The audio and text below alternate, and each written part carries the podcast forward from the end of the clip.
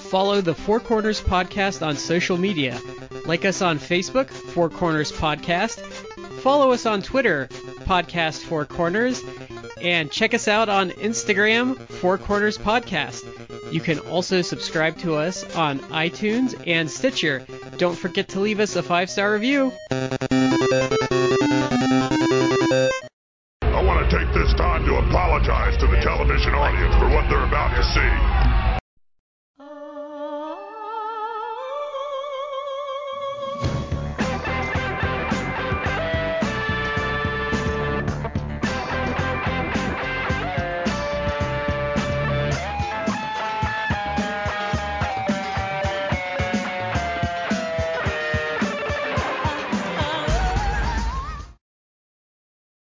Ladies and gentlemen, welcome to the Four Corners Podcast. I'm Shad here with Matt and Brad. Guys, how are you? Doing good, Shad. Doing good. I am so happy to hear that, and I am so happy that everybody out there listening to this episode has decided to tune in or download or however you want to put it to be with us here for this one. We'll get our shout outs taken care of here at the beginning. The first one's going to go to Collar and Elbow, the wrestling brand. Collar and elbowbrand.com. Use the promo code for Corners Podcast. That's the number four. Capital C in Corners, capital P in Podcast. Save 10% off your order. And our other shout out goes to Matt. That would be to Orlando Colon. We have done, guys, 200 plus episodes of our podcast. That's 200 plus shout outs to Orlando Colon. I'm looking forward to the next 200 plus uh, shout outs to Orlando Colon. He's a Absolutely. fine, fine worker, great man. Uh, here's to him. Happy to do it. Mhm. So everybody out there, um, if you listened here recently, you knew that uh, we had just crossed the 200 episode threshold, and what we wanted to do going forward for any uh, new fans or anything like that is we wanted to put out there kind of a um, a reorientation or a reintroduction one because you know we did that way back at the very beginning, and those are those are gone now. Um, so we wanted to uh, we wanted to kind of give you guys a little background on who we were and um, you know what we uh, what we bring to this and all that kind of good stuff. So we've got a few topics we're gonna we're gonna do this with, and if you guys have any questions about this, anything at all, um, please hit us on our social media because we'd love to hear from you. Um, you heard it in the bumper, but I'll say it again: Facebook, Instagram, and Twitter. Um, to be honest, the Twitter game's probably the strongest, but uh, any of them you want to hit us on, hit us on that. So the first one we're going to start with is the starting point of our fandom. Uh, where did where did we start getting into this this wild and wacky world of wrestling? And I'm actually going to go to Matt first because I think Matt has the claim to the furthest back for us. I think, well, I, I'm actually, I believe, the oldest one of us. Um, but I did start watching. I was thinking, like, this is actually like my 30th year being a wrestling fan. Mm-hmm. Um, I started when I was watching when I was very young, but I, I probably saw I probably saw wrestling from like an old like in like in like the 80s, like an old old old Saturday night main event. Um but, but I don't really like I didn't really like watch it because it was just like a thing that was on TV and it just like I don't know, turned on or something and I didn't really understand or you know, I didn't get into it. But years later, um in 1992, they were airing uh, in my area. They had they had syndicated TV, and I don't know why the syndicated channel did this, but I'm not complaining because it's really kind of like got me into wrestling. They did through the weekdays, I believe at like 6 p.m. They had a block, like an hour long block of pro wrestling, and it was different companies. Like they had like the AWA, they had like USWA, they had like the the weekly like WCW shows because WCW had what like main event or something like that. Yeah. Uh, they did uh, global. Like that's how I like when we did our global episode. It's like all this stuff was like something stuff that I remembered because I they had it. I had actually watched most of it back in the Wow. day. Um, so they had like wrestling like that, and one of the like the hour long uh WCW shows that got me into watching like WCW and this was like in the summer. Um, and so I started watching WCW Saturday Night Mothership. Mhm. Uh, the mothership, Daddy. yeah, and that was around the time, I believe it would have been June, July. That's when they started doing. They were they were wrapping up essentially like the Dangerous Alliance uh, storyline, uh, because they had you know the WrestleWar pay per view, in which the Dangerous Alliance lost, and then they had you had the faces and heels kind of like going their own way. Um, but I remember like they had the July 1992 Beach Blast, and I was kind of casually watching wrestling during this period. I mean, I was watching it all of like just a few weeks, Mhm. and then they had the Beach Blast pay per view, and s- for some reason afterwards they didn't i don't think that in my mind it's like they showed the whole match i don't think they really showed the whole match but they Mhm. they showed clips of sting versus cactus jack that falls count anywhere match from beach blast 92 and it blew my mind because it's like i did I, i'm like brand new to watching wrestling i'm like weeks into it and then they have this like what i thought was an absolutely crazy insane brawl i'd have to go back and watch it. I remember it being a good match but i don't think it was like near as crazy as some of the other stuff that you would see out there. It is Um, pretty crazy though. but it was not- like crazy. And that Yeah. kind of that kind of started my fandom of sting which is Mhm. continuing to this day. It's only gotten stronger. Um, but that kind of got me started on the path of wrestling. And then i at, after that i literally like i couldn't get enough of it. I would watch it pretty much all the time. Uh, and it was a good time to become a wrestling fan because uh, you had well wwf slash wwe wasn't wasn't that great. It was kind of still decent, but then it would it would it would go on hard times soon enough in the mid '90s. Mhm. But there was a lot of stuff like WCW was kind of like building up steam And once they were they doing got those um like two out of three falls like main events every week on Mhm. Saturday night, so you're getting some like really good matches. there was a fantastic match between Arn Anderson and Big Josh, aka Matt Bourne, who then Wow. of course went went on to become Doink, and it was just like thrown out there. And Big Josh was kind of just like a comedy character. Mhm. He's definitely no more than mid card, but it was a great match. And I watched it and I'm like, holy, holy hell, this is like so good. Um, well, you had two fantastic workers in Matt Bourne and Arn Anderson, but still, Matt Bourne is really underappreciated in his day. he is. He is. He was very, very good.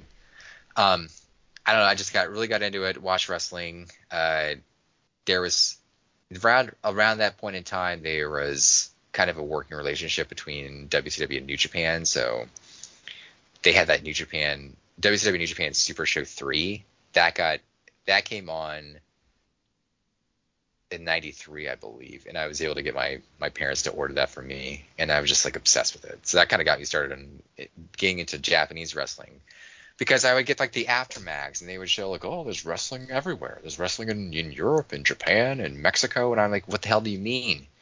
Like there's different wrestling out there and it's like different styles and different different workers and characters. So it's kind of just it it's gone from there. There have been periods in my life when I haven't been as into wrestling because you know like going to school, uh, you know, being busy with work, what have you. I mean, 30, 30 years, like do anything or be a fan of anything for 30 years, you're kind of probably going to have like lulls in it. But Yeah. I've The aughts I were a really hard time to be a wrestling fan, honestly. yeah. But I have consistently at least like followed what's going on in wrestling, even if I haven't watched it week to week. And there were periods where I wasn't really even watching it.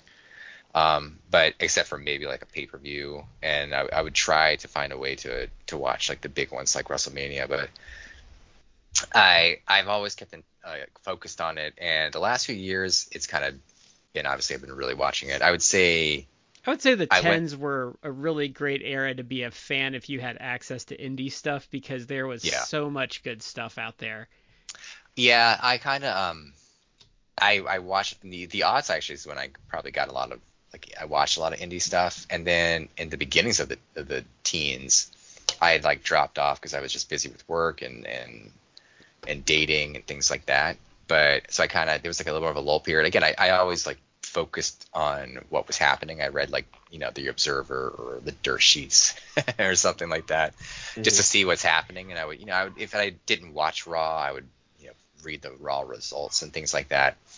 Um, but I kind of, I would say the last going on six years is when I've been watching it pretty consistently because around that time, like a uh, friend of the show, Christy Petrillo. There it is. He was going to WrestleMania in Dallas, uh, the last time they were in Dallas, and he was able to get me tickets because I was like, you know, I, I kind of want to do it. I've never been to WrestleMania. I kind of want to go. So he was able to get tickets.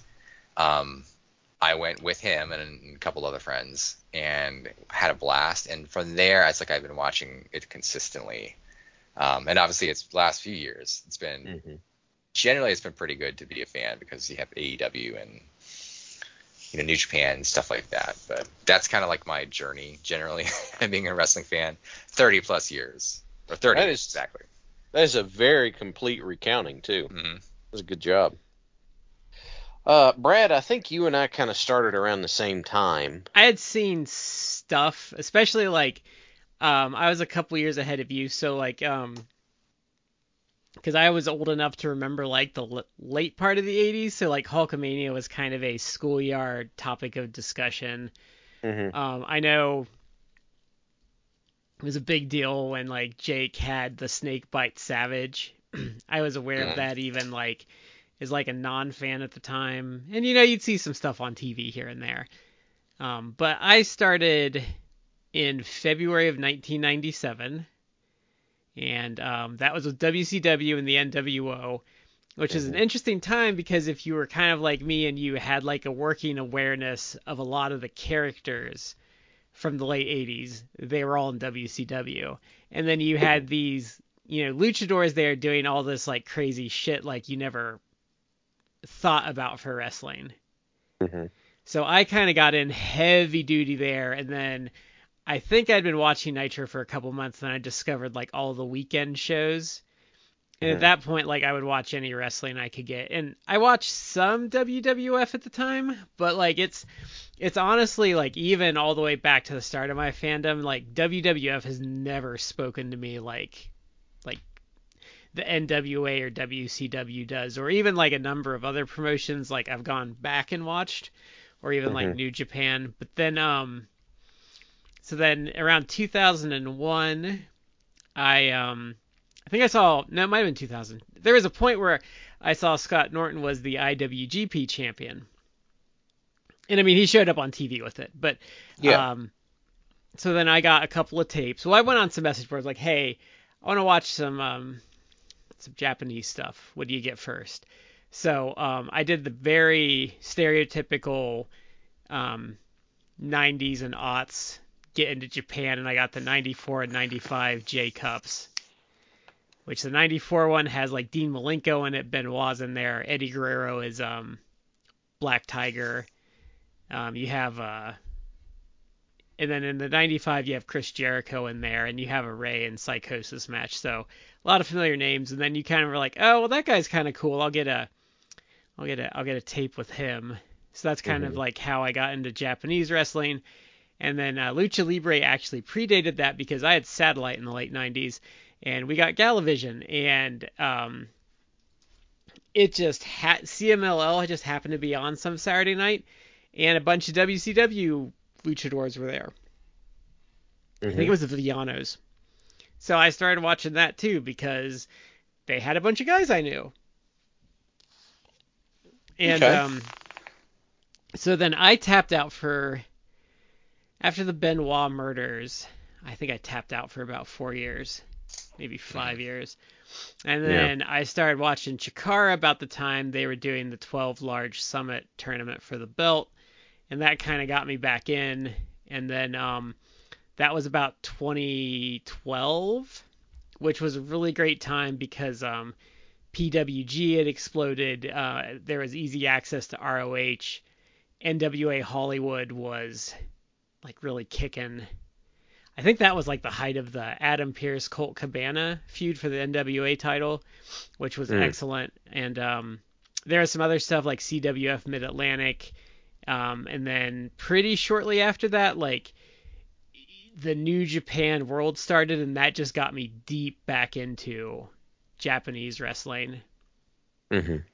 And um, but like indie wrestling, I started with probably like Matt did, but like way back in the day, like I had my first job, so I had disposable income.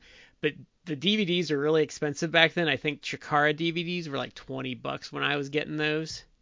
Okay. And the ROH ones, like usually with ROH, I'd wait for like those buy three get one free sale. hmm That's usually how I got my ROH stuff. But yeah, back in the day, it was a lot harder because you had to spend money to see stuff. Right. And then NXT actually did a lot to help me too because that was like an easy like hour watch a week. I was going to the live shows for a couple years. Um, the only reason I stopped, I got annoyed because you had to be right on there like the second they went on sale here, because those tickets Oh, would wow. go for like the first two years and then that kind of died off. And Gotcha. then I, I used to go to ROH all the time because you could sit like second or third row for like nothing, and then they jack the prices up, which pissed me Mm. off. So I, I stopped going to ROH. They didn't. They didn't usually come in my area.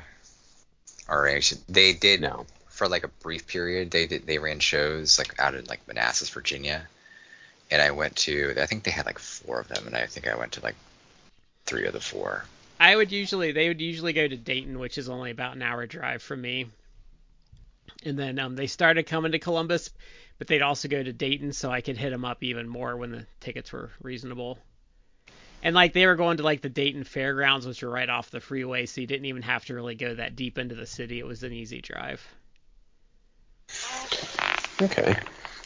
Um, my my path is a little bit slower. Um, but to start with, I was kind of aware of the stuff in the late '80s, but I had the obstacle of the fact that my mom did not, and to be honest, still really doesn't care for wrestling. Um, uh, she grew up with a, a family and a culture that that had a very pacifistic background. So anything that looks much like combat sport to her is not, you know, that that's kind of a non-starter. Um, so you know, every now and then I would I would catch something on, you know, because I knew who Hogan, I knew who Bossman was, you know, I, I knew who a lot of the names were, but I didn't get to see much. Um, and I got to, I remember there was uh, one time at uh, my grandfather's house, I got to see some uh, uh, some WCW Saturday Night stuff, which uh, it was. I believe we actually sussed out what it was at one point, but it was um, Arn Anderson and Larry Zbyszko versus uh, Firebreaker Chip and whoever his partner was. And yeah, and you know, I, I I enjoyed watching that, but then mom and dad got there, and that was the end of that. As it turns out, my grandfather loved wrestling back in the day. You know, he went to my grandfather would go see like uh, you know he would go go see stuff like he saw Lou Thesz and um, he saw uh, Dick the Bruiser versus uh, Yukon Eric and you know stuff like that. You know, there's a there's a funny side story about that about parents and wrestling. So my grandpa was into it for a while. Yeah. My mom talked about they went a couple times, and she was talking about some wrestlers. I think she called them the Iron Russians.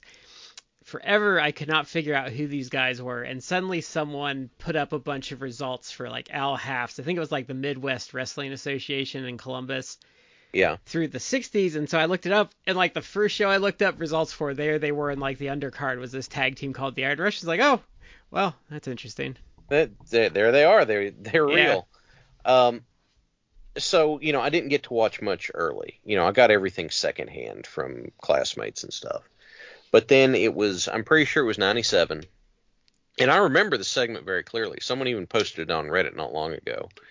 Um, DDP sitting in the ring because he's making a case about something the NWO did, and fake Sting, and I don't remember if it was Syxx or Scott Hall are out there like you know, they're out there screwing with him, walking around him, and fake Sting's poking him with the bat, and he's not the the point of it was that he's not moving. You know, he's standing his ground, but they have to make the first move to actually start something.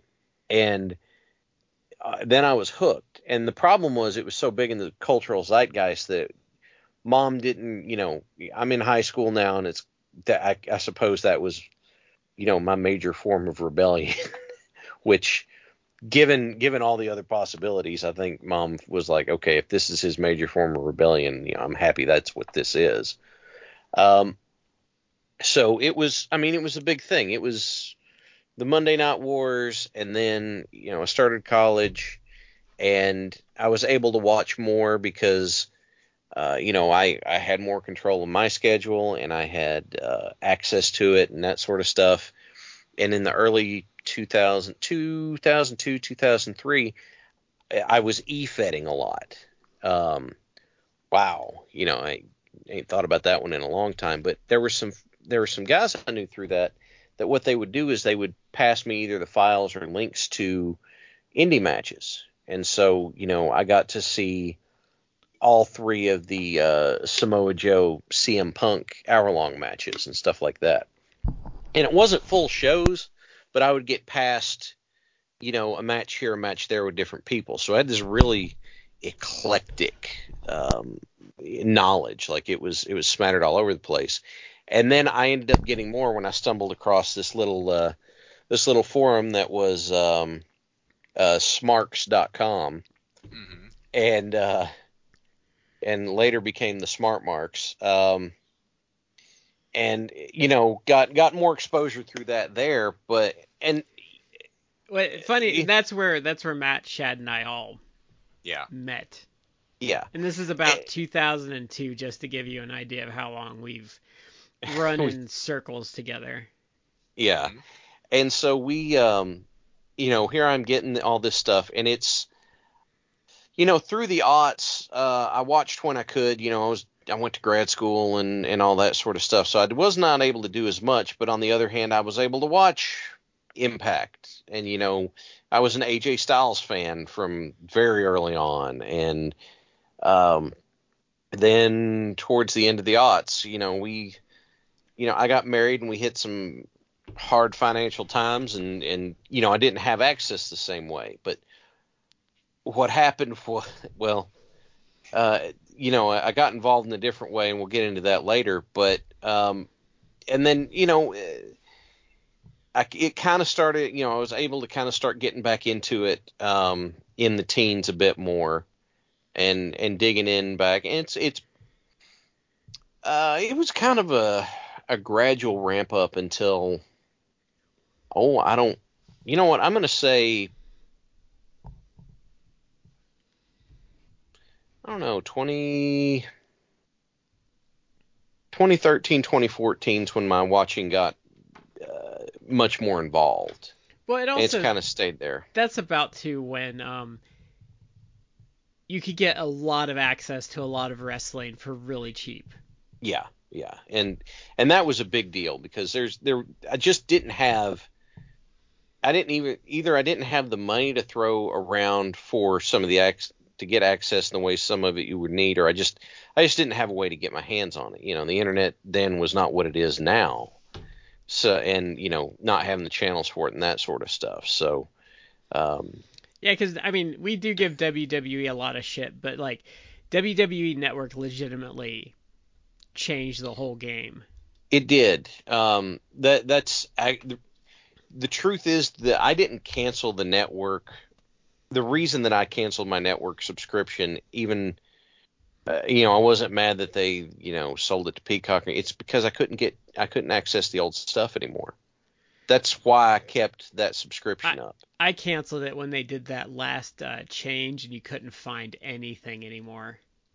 I was stubborn. I hung in there so I could keep looking, but it was, you know, it was it was uh, because there was a lot to, you know, a lot you could dig through, and um, I here I am, you know, and I'm I'm finally getting to to dig into some stuff and and get full older shows that I I had wanted to see but didn't have access to, and that's where and then um, they're like, oh, you know, we uh, it's like, hey, you know, we're putting this on um, Peacock, and guess what? Good luck finding anything now, Yeah. because it's uh, it's not just it's not just that the inter interface is bad; it's that it's not there. Yeah. So And it's also um, for people for people that are younger and maybe are newer fans. So back in the 90s and the 2000s, like it was really expensive to get old TV.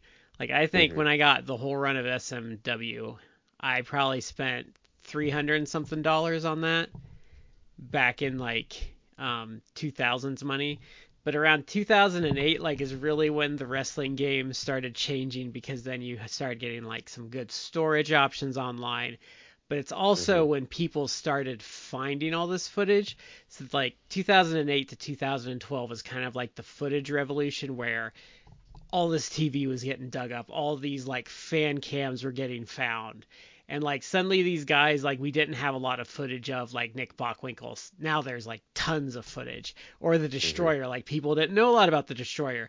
Now there's a metric crapload of Destroyer footage out there. Yeah. And or old TV that someone had, you know, squirreled away on a VHS, but it became easy easier to digitize it and then share it. Or or the Chicago Film Archive on YouTube, which is Yeah. just a ton of old matches, like Verne Gagne, like a, an hour long Verne Gagne versus Lou Thesz match. Like there's just it's crazy the stuff that's that's gotten released in like the last 12 or 13 years. It, it's Yeah. it's really been a renaissance for being a professional wrestling fan, and that's like you said, for as much crap as we give WWE, and They deserve we do, um, they the them making so much footage so publicly available was was fantastic, and I was gonna I would have kept my subscription if I could have kept access to everything, but you're you're kind of right. Like we are in like a renaissance. Like it, back in the day, I know Brad is like this. Like we we had to do tape trading. If you wanted like not basically when it was still in existence, WCW and and ECW and WWFWE, E, like that was kind of easier to get. Like you can get that on like on well really you could just watch it when it came on. You can order the pay per views. It wasn't that hard to get the DVDs or tapes of it, but you couldn't really get other stuff. So you'd have to do tape trading. You couldn't really get Japanese stuff except by tape trading. And as things progressed, you know, when Ring of Honor and some of these indie promotions came out, it's like, well, like the DVDs became like kind of easily available from like Smart Marks, Smart Mark videos, and other sources. you know, IDP really changed a lot of that Yeah. too. Yeah, yeah. Um, but now it's like there is so many streaming services. But there's but there's I IWTV is still in existence. FITE TV has literally, if you have the, the FITE TV app or an account there, literally every weekend, every weekend, there are numerous shows that you can watch if you wanted to.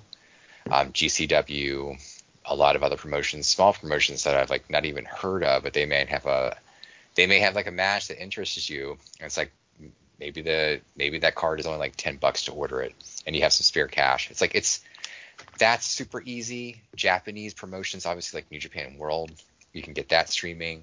Um, I signed up for Wrestle Universe, which is DDT. Pro Wrestling, no- yeah, Pro Wrestling Noah, DDT, and uh, Tokyo Joshi Pro Wrestling, which AEW in the last week just announced that they are they are entering into some sort of business collaboration with them, where you're probably going to see like at least like DDT guys and Tokyo Joshi Pro women are probably going to pop up in AEW. Kenny And Kenny AEW just wants another shot at Yoshihiko. Yeah. I hope he gets that match.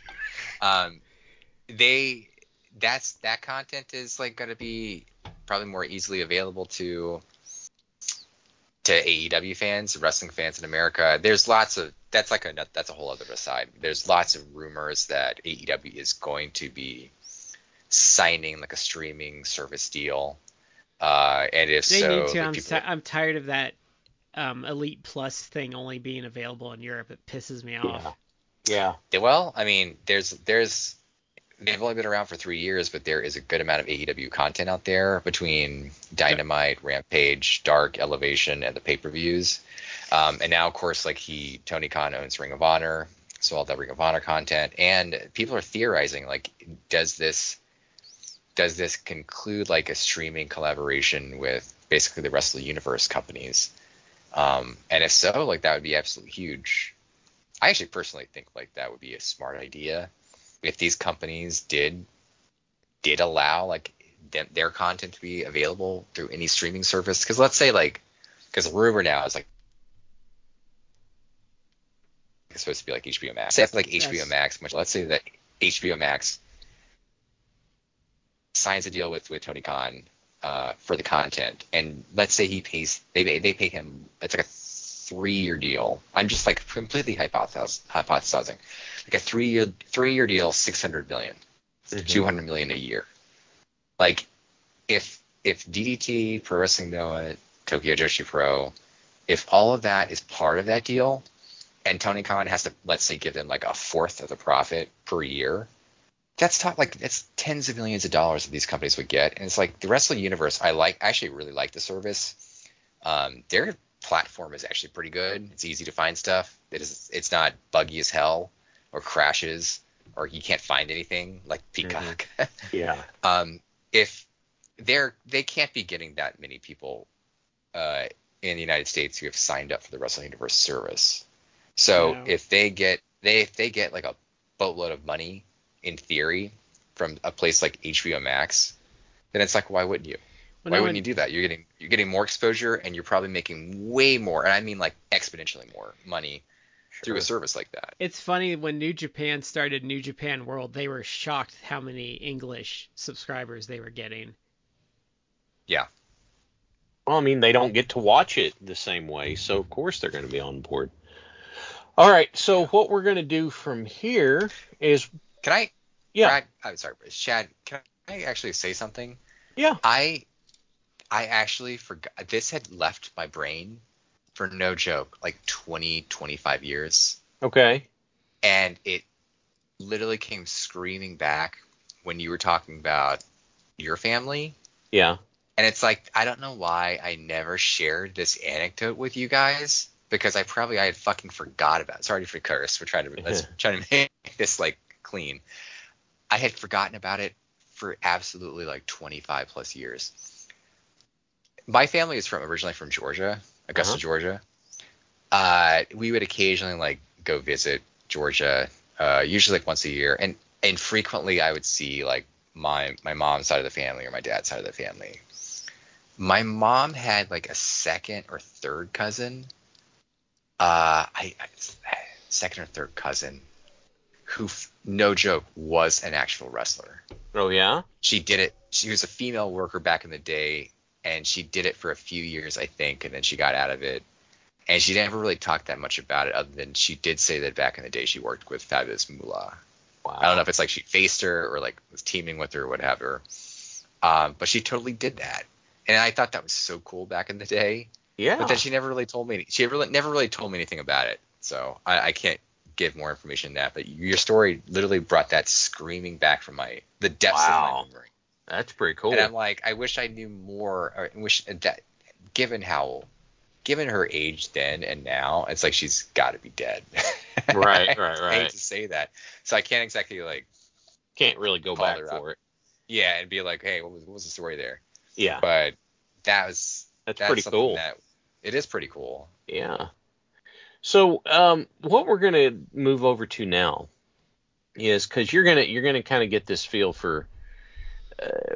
between the three of us, we we kind of intersect um, on our opinions a bit, but we're gonna talk about what s- style uh, of wrestling we prefer, like kind of parsing it out. So, when you hear one of our opinions, um, you know, kind of get an idea of where we come from. So. Uh, I'm. We started with Matt last time. I'm going to start with uh, start with Brad this time. Like Brad, what's what kind of style do you prefer in your wrestling? Well, I'll, say first, the only thing I really won't watch much of is deathmatch. Um, Mhm. Otherwise, I'm pretty open on stuff. But for my preferred style, probably like old school Southern style. So like if you're thinking like WCW back in the day, stuff like Memphis, um, like those weird deep South promotions like Continental, um, Mhm. stuff like that. Just I like the wild, like unpredictable stuff, but like you know your blowjob tag team that every Southern Fed had to have, and like um, you know your big giant heels, stuff like that. Because that's one thing let's, I don't. let's define blowjob ta- blowjob tag team real quick.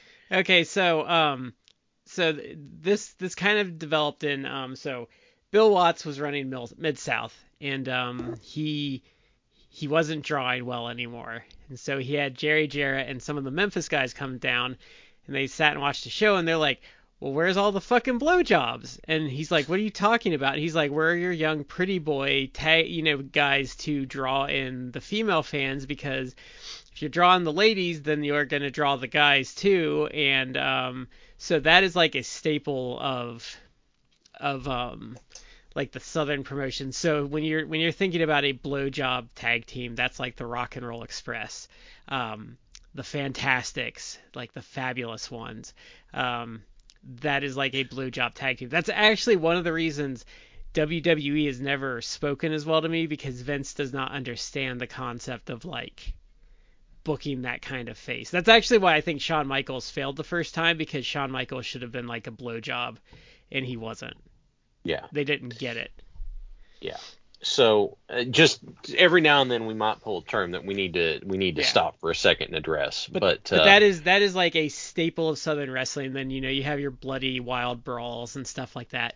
And Mhm. typically Southern wrestling is more the storylines are deeper. Um, they pay more attention to like the relationships, um, yeah. things like that. All right. Um, Matt, what kind of styles do you uh, would you say you preferred? Uh, so with having getting into wrestling with basically WCW, um, it's not as wild and crazy as some of the stuff we then later got into. Like we just reviewed the Tupelo concession brawls, and that's that's a real like Memphis hardcore, Yeah. Yeah. uh, old school wrestling, Southern wrestling uh, type of, of work, and I do really love that style. Um, but I do, I would generally say I like more of like a the quote unquote like Southern style, where there it is a little bit like gritty. It there's more focused on on actual like ring work. Uh, uh, not uh, ignoring storylines. There are really good storylines, but the storylines that I almost would say like it matters more. It's like a little more personal. Um, Deeper personal prob- issues, things like um, it's it's from early in the podcast, like Brickhouse Brown turning on the stud stable because he got like Yeah. some racist like gifts. yeah, yeah, they kind of blew it off. It's like no, no, no, but it's like they were. It was totally racist, and Yeah. he was onto them. He's onto these honkies for for doing Yeah. that. Um, I love that type of stuff, uh, and and not that WCW had uh, as much of that as obviously like a southern like Memphis uh, promotion, but it had enough of that uh, that really kind of got me into that. Uh, that's one of the things I actually like about about AEW a lot is that they're it's also they're not exclusively in any way a southern style promotion, but there is there is enough of that type of stuff in in their work that you know it really piques my interest. A lot of their like tag team stuff can oftentimes be like a southern style, like like FTR to me is very much in that vein. Um, You, you So know that's what's funny like is um Hmm? speaking of the Tupelo, so Justin wanted to watch them today. Our our friend who gets his Friend of the show, Justin. Yeah. Yes. So I sent him the links, and he's like, he's like, well, like. He like they had to work that belt shot with way. Oh my god, he hit him right in the face with it. oh yeah, he was he was actually messaging me earlier. It's like that belt shot uh, that Honky Tonk Man took look j- just just brutal. Yeah. Yeah. Yeah. Um, I love, I do like the Southern style. Um, obviously, like uh, with Japanese wrestling, I appreciate that style too. Both the Inoki like strong style that New Japan favors, and the King's Road like tough All Japan style uh, that work. I appreciate both of them. Um, they make everything seem like an actual like fight, like a real fight. Mhm. Um, I kind of enjoy that too. And then I also, I would say I appreciate the type of style that companies like um, Dragon Gate or even like Chikara in the Oh, United States. where Lucharesu is what. um, Lucha Resu, which is like yeah. yeah. it's like a combination of, of, of Lucha Libre and uh, Puroresu, the Japanese style of wrestling. Like it's it's like a fusion of the two, where you're doing a lot of like you know high flying moves oftentimes, very agile moves, acrobatics and things like that. um, but with some psychology and, and stuff like that. Like It's- I really like that too. It's pretty much Ultimate Dragon like invented it, honestly. Oh, yeah, Yes. that's, that's fair. Um, Chikara back in the day like did a lot of that, um, and you see that oftentimes in in AEW as well because there are quite a few guys that that used to work in Chikara that are Mhm. now working in AEW. Guys like Orange Cassidy, for example. Yeah. So those are those are the styles I probably like the most. I would favor like the Southern style just because I think that the storylines and the work rate is usually pretty pretty high. So I, I really appreciate that the most. I would say. All right. Um. So I'm gonna I'm gonna tell you the elements of what I like, and then I'm gonna say where I, I usually end up seeing it. Um, one of the things that I really like is I like the strong storytelling elements. Um, it does not have to be an intensely personal thing, but I as long as the elements are strong, it could just be that you know this guy is new and he's out there trying real hard and this other guy has been around for he's threatened by him so he's cheating a lot because he's just like screw it i'm not letting this you know young guy get over or i don't like you so i'm going to screw with you as much as i can feeds into the fact that i also like a good face heel dynamic because that's i feel that's a big part of what draws people in um, is that face heel dynamic uh, I also like seeing a variety of styles on shows because if everybody works the same style, I don't care how good they are, I'm going to start fading out.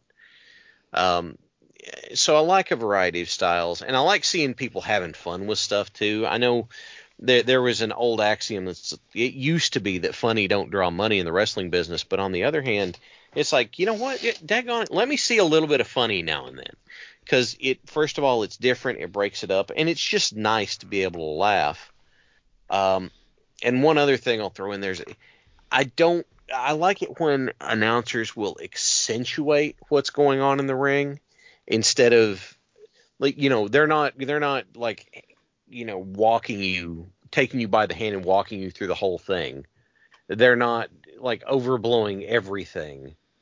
Or uh, in the case of honestly, it feels like Vince McMahon's announcing, you know, in the in the '90s, just being completely irrelevant because Vince didn't call crap. He just would be like, "Oh, that was so big," or "What a maneuver," or "He's going for the," you know, he wouldn't ever actually like play by play anything. No, and when we Um, watched the Bruno Larry stuff, it was, made me really sad how good he was on that stuff, and he wasn't like a Originally, yeah, yeah, he, and he wasn't like a caricature. Like it really bums me out because it's like, man, like you were way better when you were more low key. yeah, and so all of that together, to be real honest, um, leads into I hate to be a broken record, but it leads into Southern style stuff because you can have you get those strong face heel dynamics, those strong storytelling elements, but on the, at the same time, you could have on a card that's very much that way. Um, you could have you know one guy on the card who's very much a chain wrestling guy, and another guy on the card who will brawl with you, and another guy on the card who's who's quick and that or or some of them just sell so big. You know, it's one of the things that's happened is we don't the business has progressed from what it used to be. So you'll hear some old timers be like, you know, you used to be able to sell for like two minutes in the ring off of one punch. You know, you take the punch and you stumble around, you go, oh god, oh god, he broke my nose. And you make the ref check it, and you like stick your fingers up, you know, all that sort of like you could do that every now and then if somebody sucker punches you, but the crowd doesn't work with that anymore. Well, they didn't back then. Those guys say that shit, and then you go watch some guy do that, and like nine times out of ten, the crowd's gonna start chanting boring at them.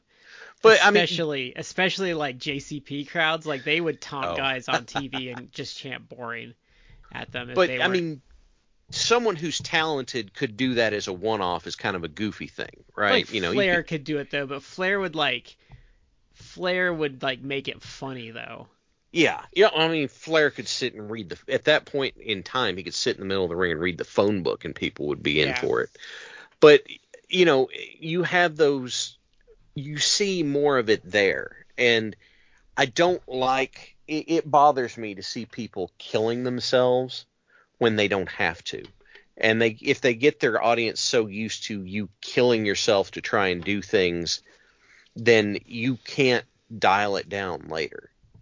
And so uh, I don't need like I don't need my wrestling to be big over the top. I do like give me enough that I can keep my suspension of disbelief and buy into because if it gets too over the top, then I I start treating it like I'm watching a movie, and I I don't have I'm not hooked the same way. No, it, the Um, big matches, I think you can do that stuff. Like I think AEW gets a little too excessive at times, but they are f- a little more disciplined than they get credit for because they save like the crazy stuff for important matches. for big shows. Yeah, there's okay. I, I'm I'm going to coin this term.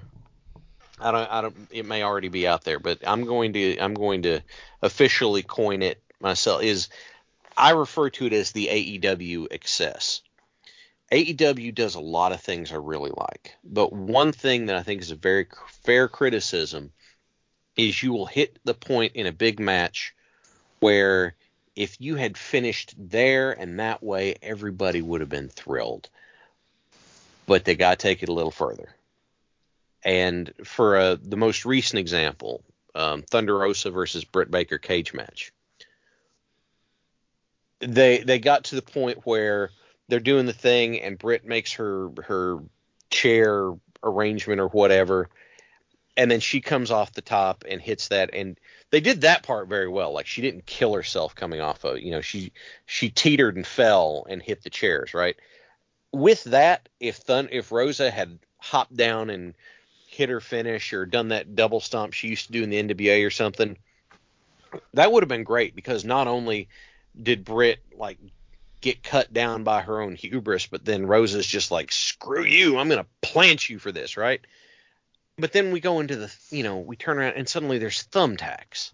And it's just like, do we need thumbtacks for? Do we really need this? Like, I did like how she got out of her her like mandible claw thing by sma- well by first biting one hand and then smashing her hand into the the th- the other hand into the thumbtacks to get out. Yeah, that was a that was a very good touch. That was a good use of it. But the tacks come out, and it's like, okay, if you're going to use thumbtacks, then I am of the opinion because I don't want to see thumbtacks normalized to the point that you do this a bunch. That you you the rest of the match you're playing around them, and it's not about like how many people take how many things on. It's like you're you're the crowd's waiting for somebody to go into it, and so Rosa power bombs Baker on the tax. Like that should be the finish. That's like it. That's the big thing. And then she picks her up and gives her the Thunder Fire Driver on tax again. And I'm just like, you didn't need like You, there is so much in that stretch you didn't have to do. I, I agree with you, but I will defend you on that. She, I don't think they kicked the tax around a lot. Like I actually think her finisher wasn't meant to be into the tax because she takes her away from like the big massive tax, like intentionally takes her to the side, which I think it wasn't supposed to necessarily be in the tax. Um, but the announcers kind of screwed that up because they said into the tax, but like she really took her to a point where there weren't a lot. Because then Mm. Audrey uh, Aubrey Ever- Edwards had to then jump into the pile of tax to make the count. Yeah, she was uh she took one for the team there. Oh yeah, she took that like, and she had to she had to do the count in the tax too. Yep. Yeah. Because someone was like, that she didn't have on, to do um, that, and I'm like, there were chairs in the only open spot that she could have gone to. Like literally to make the proper count, she had to go into the tax, and she went where she had to to make a proper like Yeah. referee count. she put a picture on Twitter that had the holes in her arms from where she was she was Yeah. counting the pin on the tax. Mhm. But that's that's my that's my example of the AEW excess. Mostly I like AEW. I really do. Um but they don't have to do all of that and they they do that pretty regularly. Yeah, they they do have some excesses. I think I think Tony Khan should rein some of that stuff in.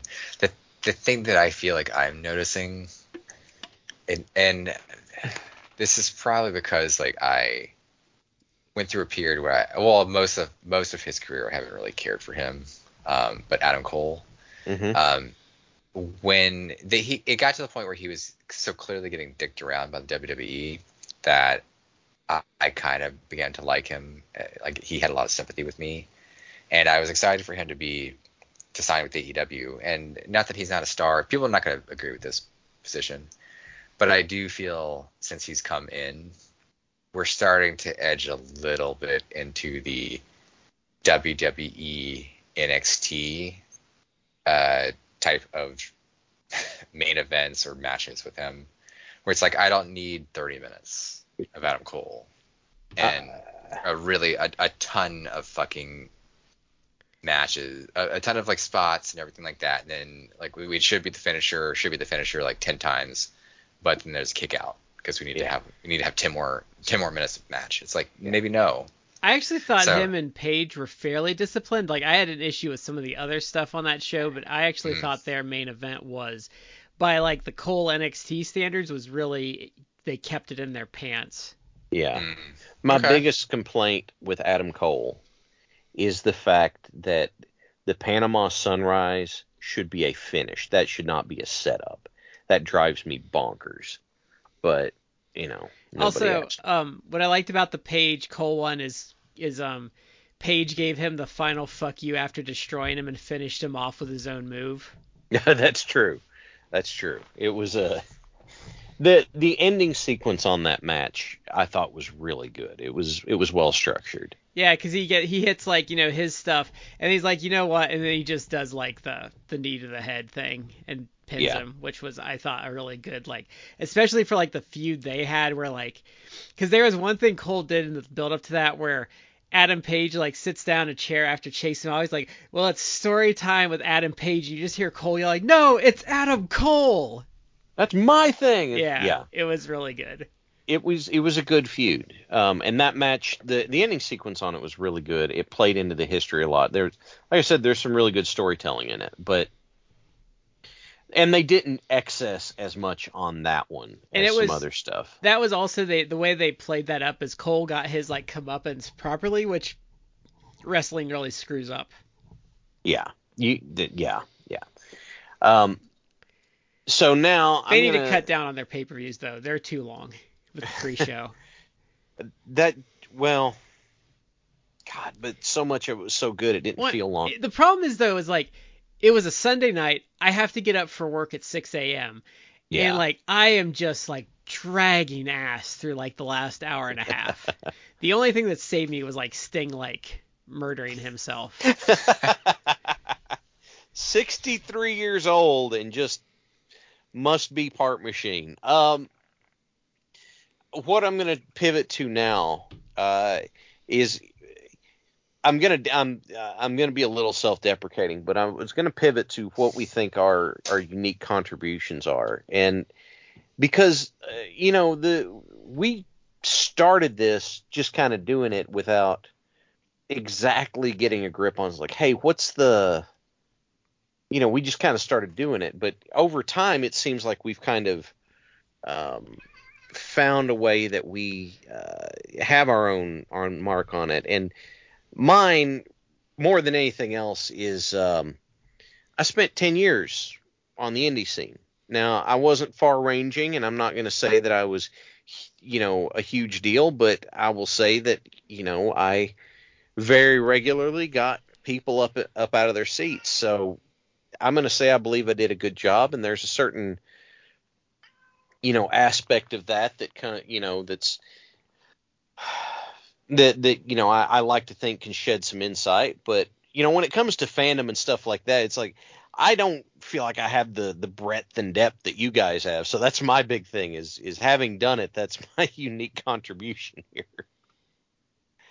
And then i don't know whoever wants to go next go for it. Um, I my goal is always to find like weird, awesome shit to watch, like um, the Andre the Giant versus Stan Hansen match, um, Jushin Liger Oh, versus so Great good. Muta, which is still one of my favorite things we did because that match is just crazy. Like even the Tupelo concession stands, like I just like finding that weird stuff that's amazing that people might not have seen or appreciate Mhm. properly.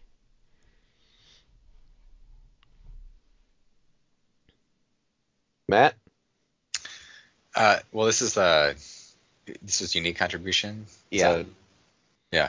Uh wow. I feel bad because it's like I, I think you have a you do have like a unique perspective, Shad. and Brad does find a lot of content that I just would not even aware of. Like you're the one who who who knows like the what's the one YouTube channel that has like old Chicago stuff? Oh, Chicago Film Archive. Yeah, yeah. Like I, Brad finds a bunch of stuff. I don't feel like I have like a ton of specific unique contribution other than like I've been watching for 30 years, so I have like a lot of I guess experience or uh perspective in that sense and knowledge Mhm. of it. Um, I will say one the one thing I think I have done in the the shows we've done in the past that it's it's slightly unique in perspective is that uh, I, as I said before, I'm not a medical professional, but I know quite a bit about uh, medicine and, and like physical ailments and impairments and things like that nature. So whenever you have like instances where people get hurt, like injuries, things like that, um, I've been kind of able to offer like a little bit of perspective, um, more than just like a regular layperson, which is nowhere near as specialized or as in depth as a medical professional. But I feel like I add a little bit to Yeah. that. So um, it's not much. It's but it's the perspective of like 30 years as a like a hardcore fan, and maybe for my professional uh, life, a little bit of like that uh, other knowledge. Um, it's different than you guys, but I think that's that's what kind of makes like our podcast work a lot. Is that we have we kind of each come from different backgrounds. We each have like our own take on things, and so we can all add something. Mm-hmm. Um, and we're we've been friends for like you said, like we're friends for like 20 years, so we're not we're not we're not even like disagreeable at this Yeah. point.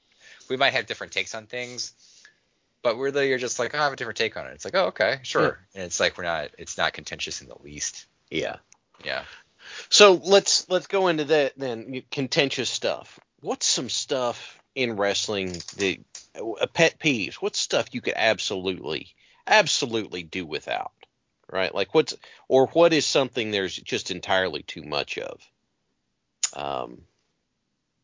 There's like a lot of stuff you could say. I mhm. will say right off the bat because I, I was thinking about the the Thunder Rosa Britt Baker match, and I think that that's fine. Mhm. Um, you can say arguably they're they've done a little. That, that's like a very a big criticism now of AEW. It's like there's too much violence with regards to the women, and I don't think so. But because I can only think of like really, really three matches that have used like a lot of uh, like hardcore type type of matches, and I two of them have been with Baker and Rosa. I don't I don't like that argument though because I feel like that turns into that like weird um those like super feminist people get into like then where it really just turns into like sexism against women because to me it's like if if the women are having a blood feud and they want to bleed like let them fucking bleed like Yeah. Mhm. they they have their own agency as people. So I I find that a lot of those arguments to be super sexist because if you if you don't have a problem with the guys doing it, then the the women should be able to do it. The only one the only thing I get critical of is table spots because those seem to go really wrong with uh the ladies and I think that's just because that's purely a they don't have the body mass to reliably break a table.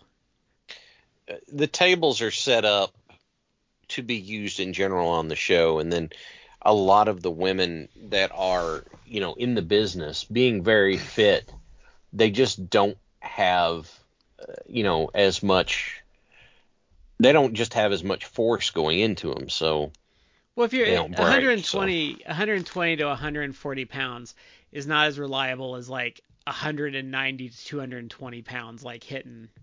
yeah the the other women's match that AEW did that was the the hardcore violence thing was the it was Tay Conti Anna Jay versus the Bunny and Penelope Ford.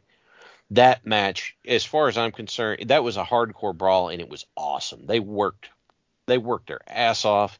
You know, they pulled the weapons, they did cool stuff. I think I think the finish was Anna Jay wrapping barbed wire around her arm to put a sleeper on the bunny. It's like that's that's badass. They they but they had built that feud to be that. That's, see, that's the problem Yeah, I have yeah, though yeah. is like if you if you because those same people will bitch and bitch and bitch about um and that's the, I'll, I'll get into that pet peeve. We'll we'll go into my pet peeve after this, but they'll bitch and bitch and bitch about women's wrestling and how they want more and more and more of it. But then it's like, but you don't like, you have to let it be the same. Like if if you want it to be if you want it to get over and stuff, and they have a blood feud, like they have to take the kitty gloves off.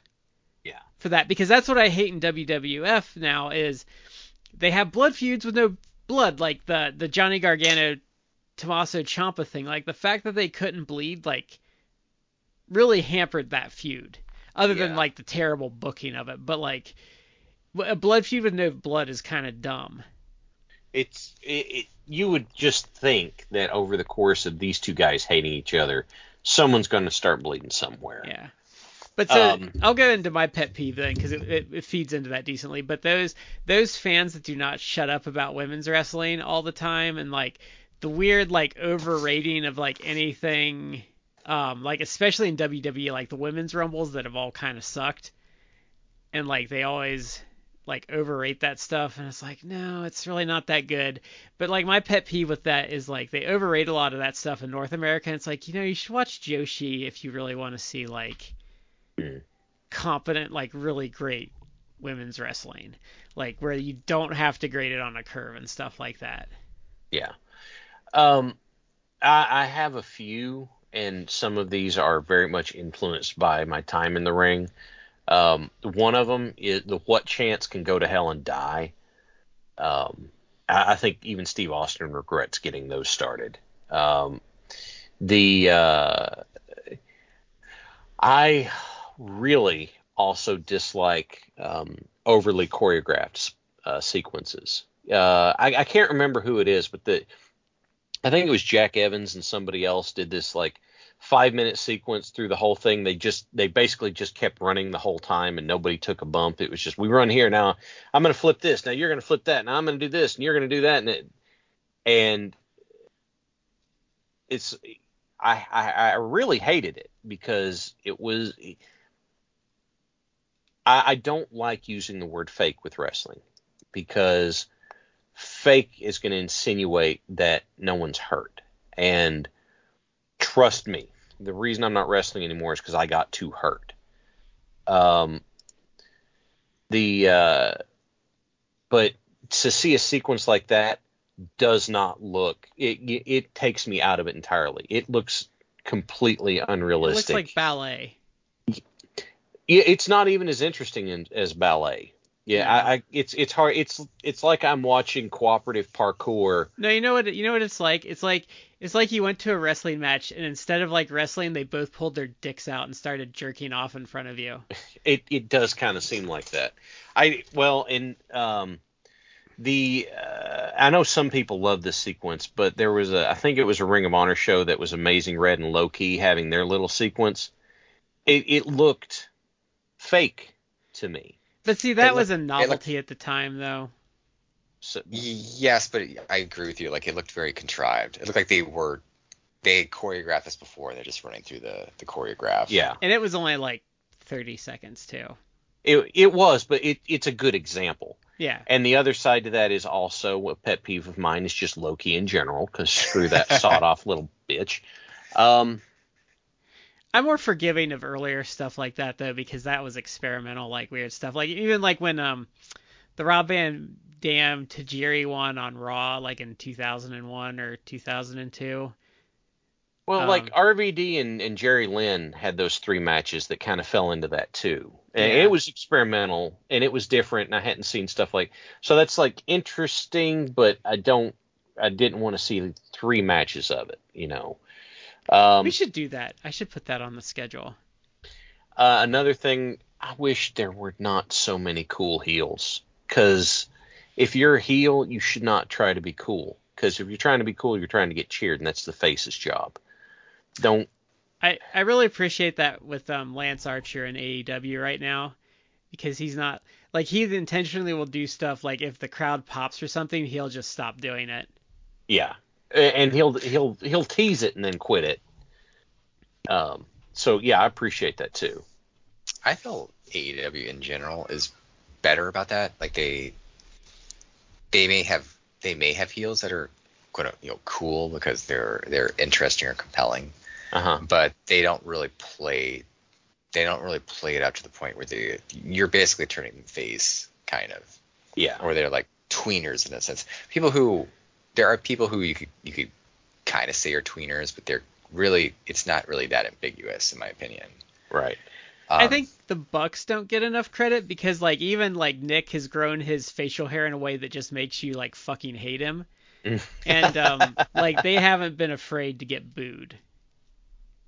they Mm. find good ways to weave just being little dicks into it. So it's not about being cool. It's you know, they're they're still they might do cool stuff, but they're dicks about it. And so that's a Yeah. you know, that that's a good example. But um the last thing that I'll say is I don't like deathmatch cards.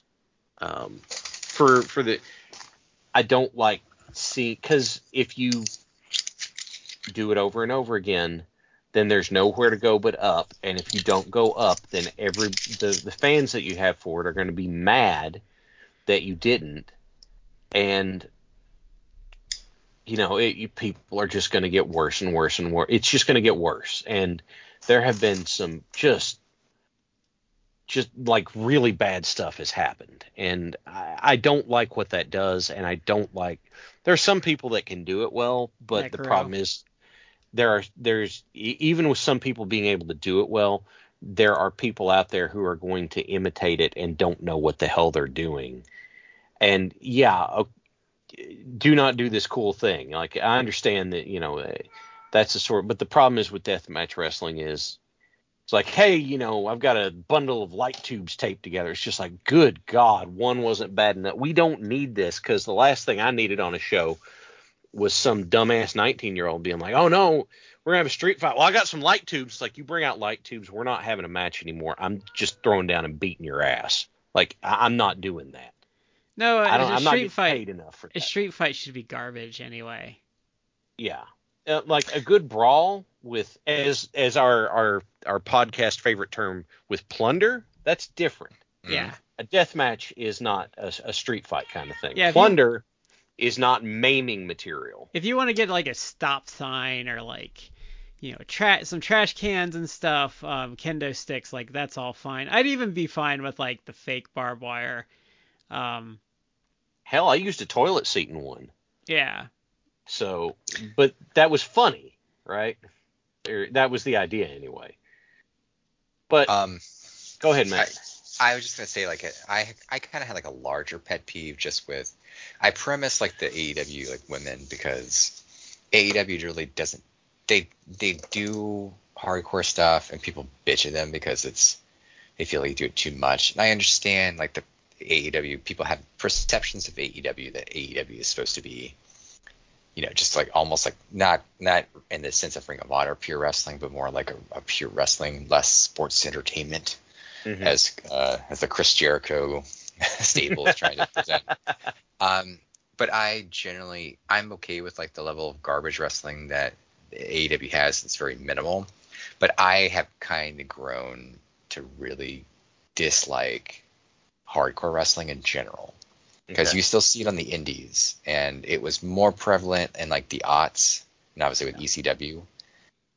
But now when I see that stuff, most of the time I just like cringe, and I don't really like it. And there was a story just not that long ago, some an indie worker who got like seriously hurt, yeah, like badly, he needed to be like hospitalized, injured, uh, did like a hardcore match. It's like, well, how much did that idiot get paid for that? Like hundred bucks maybe? Oh, he didn't If- get a if hundred that. bucks. He If got like that, yeah. twenty bucks and a hot dog.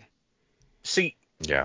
that that's what I'm talking. There are there are, are some just very subpar workers who will try and cover up the fact that they don't know what the hell they're doing by willing to do garbage brawls. And it's like, you know what? Um, no, just if if you don't know what you're doing, being able to just brawl and get beat up is not going to, uh, you know, that's that's not going to be enough of a salve Yeah. for it. It's like you're not Nick Gage. You don't you you know who knows how to work and do all that crap safely. Yeah, and even then, I don't like seeing him do it. No, but at least Uh, at least So at least when you see him do a death match, like people typically do not get hurt, and he's taking care of like David Arquette and other guys in those situations. Yeah. It, it it hurts, but they're not maimed. Yeah.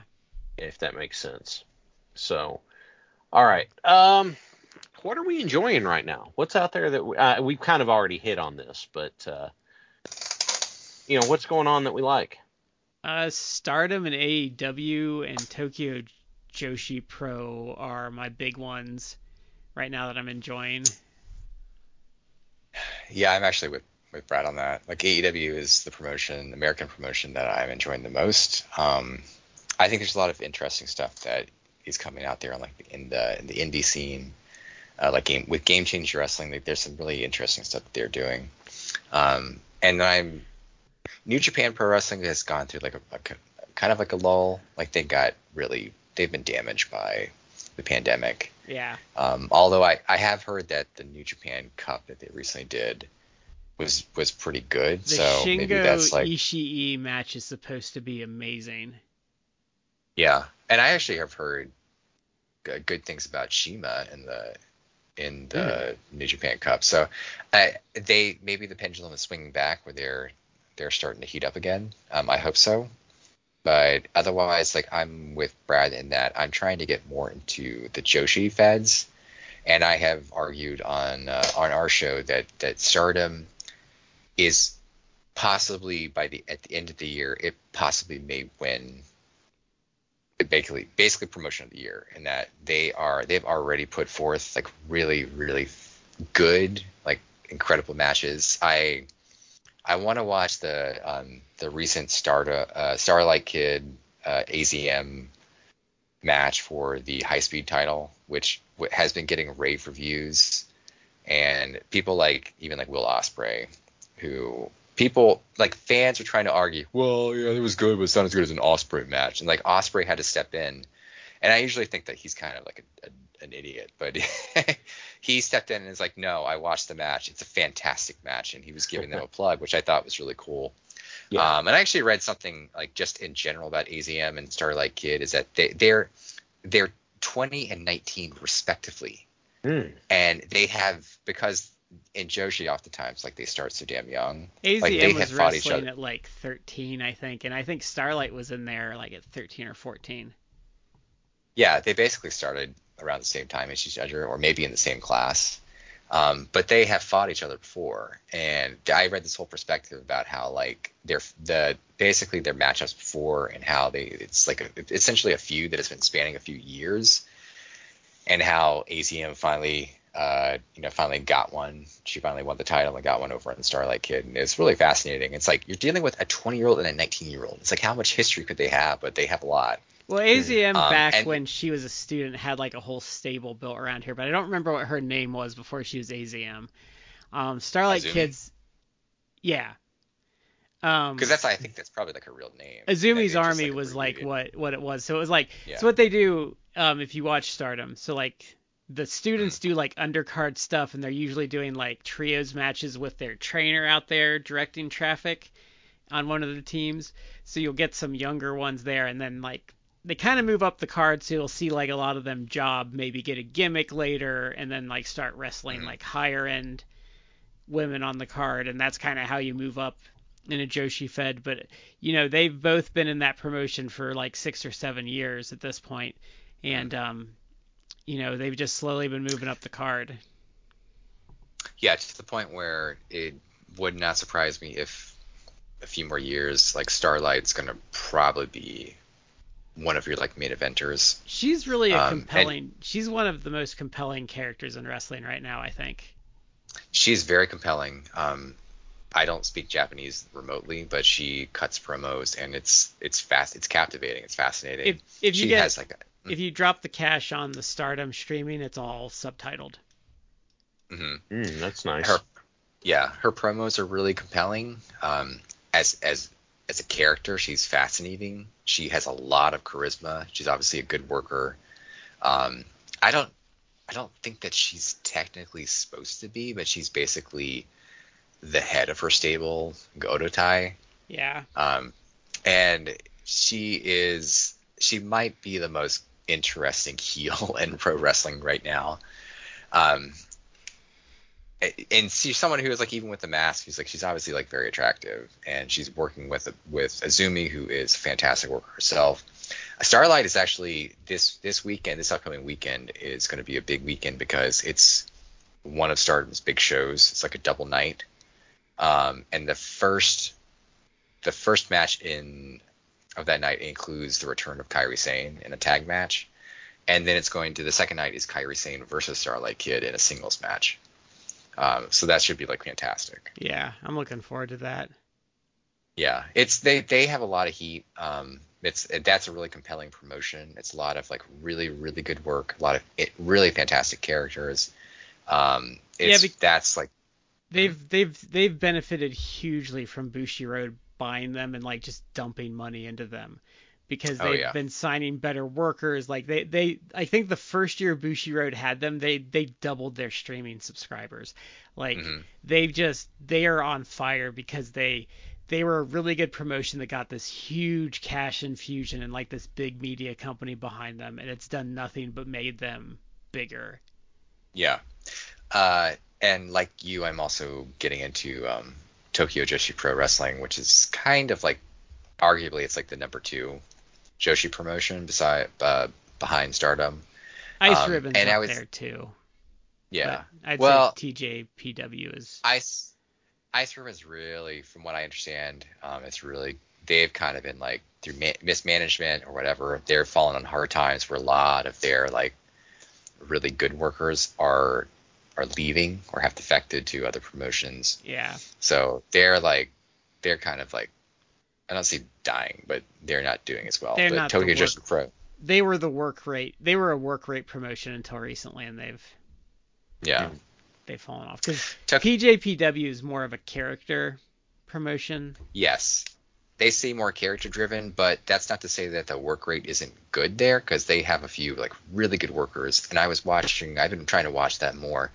And this is something, some of kind of a criticism of American women's wrestling uh, even some of the workers that aren't even that like that considered top tier in TJ Pro Wrestling, um, they're basically those matches have been better in my opinion than a lot of the American companies that we've seen. No, there's some mid tier. There's some mid tier Joshi workers that people would like freak out if they they came over here and worked regularly.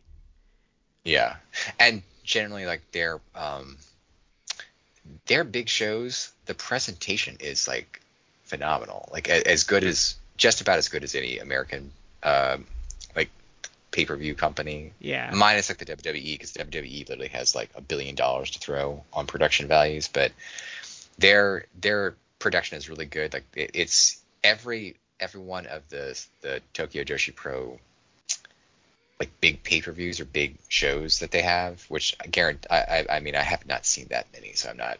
I can't speak from like perfect experience here, but every one that they've done, it seems like a big deal, and the production makes it seem like really important from just like entrances and things like that. And just, the backstory to some of the characters is like really complicated um mm-hmm. too. So. Oh yeah, uh, yeah, they put a lot of effort into it. Yeah. So I like AEW. That's what I got. Um, it's it, here's the thing. It's with with some of the stuff I have going on, I don't have as you know uh, an opportunity to dig quite as deep. And it's not that I'm not up for it. I just haven't.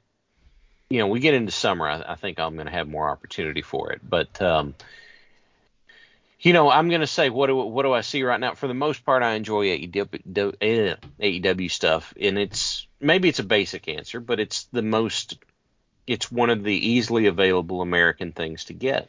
And AEW is has a diverse enough roster and match styles they present that you can get a lot of different itches scratched by AEW. Yeah. They are they they have a grip on the three ring circus very well because if you don't like the elite, guess what? That's one or two segments a week, and they're going to have other stuff happening. Do you want something that's kind of silly? best friends are probably going to appeal to you. If you want like you know uh, serious hard bitten ass kicker stuff, you know Lance Archer's kicking around. Like they have the variety of styles very nicely. If you want if you want a couple of just unrepentant douchebags, you have the Ascension. Yeah. Mm-hmm. Um Eh, You know, if you want an old school style, Southern style tag team, you know, you got FTR, and and if you want, if you just want a complete and utter prick, AG, MJF's one of the best in the business. But eh, we mentioned earlier about kind of dumping on WWE stuff, and frankly, for me, it's after 20 years of monopoly, effective monopoly they've had in this country.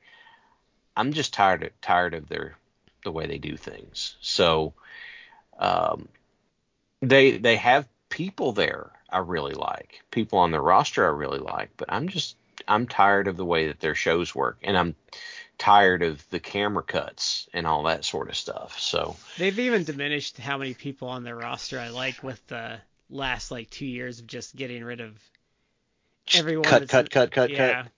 Yeah. And then the the last thing that we had for discussion before we move forward is um, have we had any opinions change over the time of doing this? Um, and I'll go ahead and, and do mine real quick if you don't mind. It's the first thing I've got. I've got a I've got a broad scale and I've got a specific. The broad scale is that my horizons are broader than they were whenever I came in, and in that it was like I looked at it, I'm like, I don't want to see that, you know, that doesn't interest me. To now it's like, okay, that that may not be what I would initially reach for, but I'm I'm down for it now. Um, if it may not be my first choice, but I look at it and I appreciate it and I can enjoy it now, whereas without doing this, I would not have been exposed to it that way. And then my specific is uh, from the sequence we had about learning how Andre the Giant's mystique did not just come from his size, but the fact that the fact that dude could freaking work. Because if you weren't, if you just saw Andre in WWF at the time, you know, you like there's the mystique that he's the giant and all that, but you didn't grasp the full uh, capability that Andre really had in the business. Um, and so, you know, I, I I appreciate the hell out of that. All right, that's mine. Who wants to go next? I'll go next. Um, I didn't, you know what? I didn't think about that, but that's actually a good point. Like my, I guess in, in reviewing some of the stuff that we've reviewed over the the course of the show, I guess my perspective has, because I've I've actually been, I, I used, I mean, in 30 years I've seen a lot of stuff, but there's stuff that we have seen on our show that I can't honestly say I've ever seen before. Um, and Mhm. maybe that's just because like I, I it's limited number of stuff that one was like available to me back in the day, Mhm. um, and just stuff that I wasn't exposed to. Even 30 years of experience, like I just didn't see a lot of that stuff from like let's say like the 70s or the 80s Mhm. until like more recently when it's become more available. So yeah, like that is like good perspective. Like the the Stan Hansen Andre the Giant match, it's like that Oh my was God. that is so eye opening. And it's like we uh, we don't really like try to give snowflakes, but I I would put that as a five star Sure. match because that's it's just like it's compelling, it's good, and Andre is working his ass off, both Yep. selling and doing moves, chained wrestling. It's fascinating Mhm. stuff like that. It's like I didn't really expose to it. I have and another example. We did a recent show about the Bruno Sammartino Larry Zbyszko feud, and I had always heard about that, even read about that, like in the Apter mags. Mhm. Never saw any of it, and we kind of just did a whole perspective on it, and that was really fascinating to me. So I like that we've um we've been exposed to more like to I would say older stuff. It's kind of like not it's not fair even to call it older stuff. It's just more like classic stuff. Um, but that's kind of like added a perspective because it's a different look at wrestling Mhm. than just like the modern era or even stuff that we grew up with. Because obviously in, in the from what we grew up to with to now, that's been a shift. But Yeah. you're going back even Yeah. further and seeing how how things have like kind of progressed and changed. And sometimes you can walk away with it. It's like, well, I wish not to sound like Undertaker, current Undertaker. it's like it should be like back in the day. It's like no, but sometimes what they did back in the day, like the the storylines or the selling or what have you, like there are lessons to be learned. I mean, that's why that's why workers look back at like the tape. I mean, like FTR, I think is notorious for watching like old matches. CM Punk, uh, since being in AEW, apparently likes to watch matches with some of the younger talent. to kind of catch things. It's like, yeah, you need to get that perspective and see like what can you do to improve your own work as a as a worker, Mm-hmm. how to do things better, um, what works, what doesn't work, things like that. Um, that's kind of like a, a different perspective for things uh, since we started this podcast. I feel like when we started this podcast, we weren't as down on companies like. WWE. NXT's NXT would be mine because just speaking on that, like I think the Mhm. big story of our podcast was like Matt and I totally falling out of love with NXT Mhm. That that was a long running long running story arc. for like the first three years of this podcast. Yeah, but I Yeah. think um WWE like really we weren't enjoying it, but I think we were trying to be objective to it, and I think we made it about a year into the podcast, and we were just like, no, we're not doing this anymore. Like we just get no enjoyment out of it. Yeah. The you uh, in watching a lot of their stuff, there was so much. It was like panning for gold, and we're going to have have to go through so much sand and grit to find the stuff that that appealed. That it's like you know what I I don't I don't want to have to do that. You know I, I don't want to.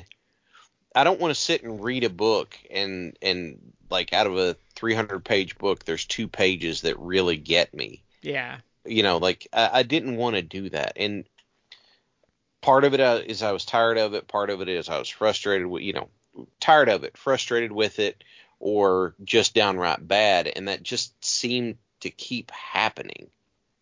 Or they're So- intentionally burying guys that got over. Yeah, Mhm. yeah, yeah. That was that was really, really, um, really frustrating. Or or not acting on when they were at their hottest, and then you come back to them later to do the thing. You're like, oh, I guess they're not over. You know, crowd's not reacting. I was like, well, no, you you killed them.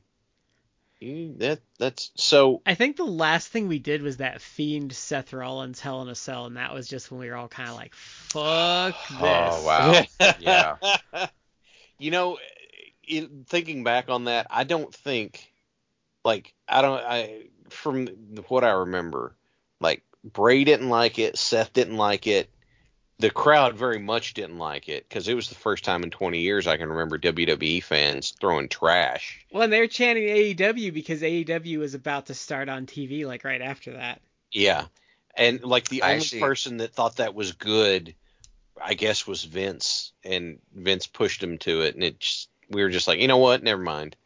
I think timeline wise, uh, AEW started in like October, and that that pay per view I believe was in like December.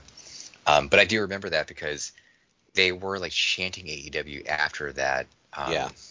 After that pay per view went off the air, people were like hot after that match, like to the point where they were like throwing stuff. which you don't you never see out of WWE crowds. Just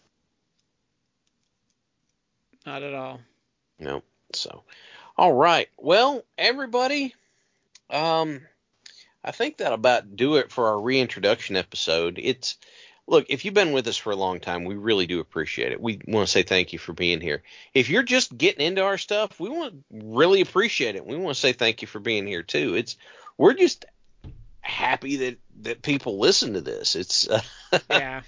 and so you know through all of this it we do um we do work with requests so if there's something that you really want to hear what we we think about check make sure we haven't done done it in some fashion before but then you know hit us up and if it's a if you know we'll we'll try and work it into the schedule because you know i got no problem with requests i mean heck we've done a few the the um Oh no, I'm I'm gonna the the Bash at the WWF. Maybe was one. Yeah, there was one of those. Bash at the Beach was one of them, and there was um, was it the Revolution, the one that was the the British pay per view, the Yeah. WWF Great Britain pay per view. Yeah. Um, you know all that sort of stuff. You know, we're happy to. I mean, don't ask us to do like the the GWF light heavyweight tournament, but No, we Uh, might kill ourselves after the TV Well, I- tournament.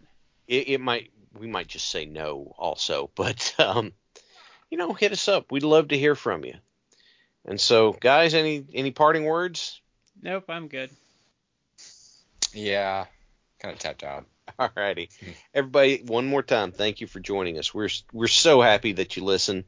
And so, with all of that, this is Shad with Matt and Brad. We've been in three quarters. You're in the fourth, and we will catch you next time.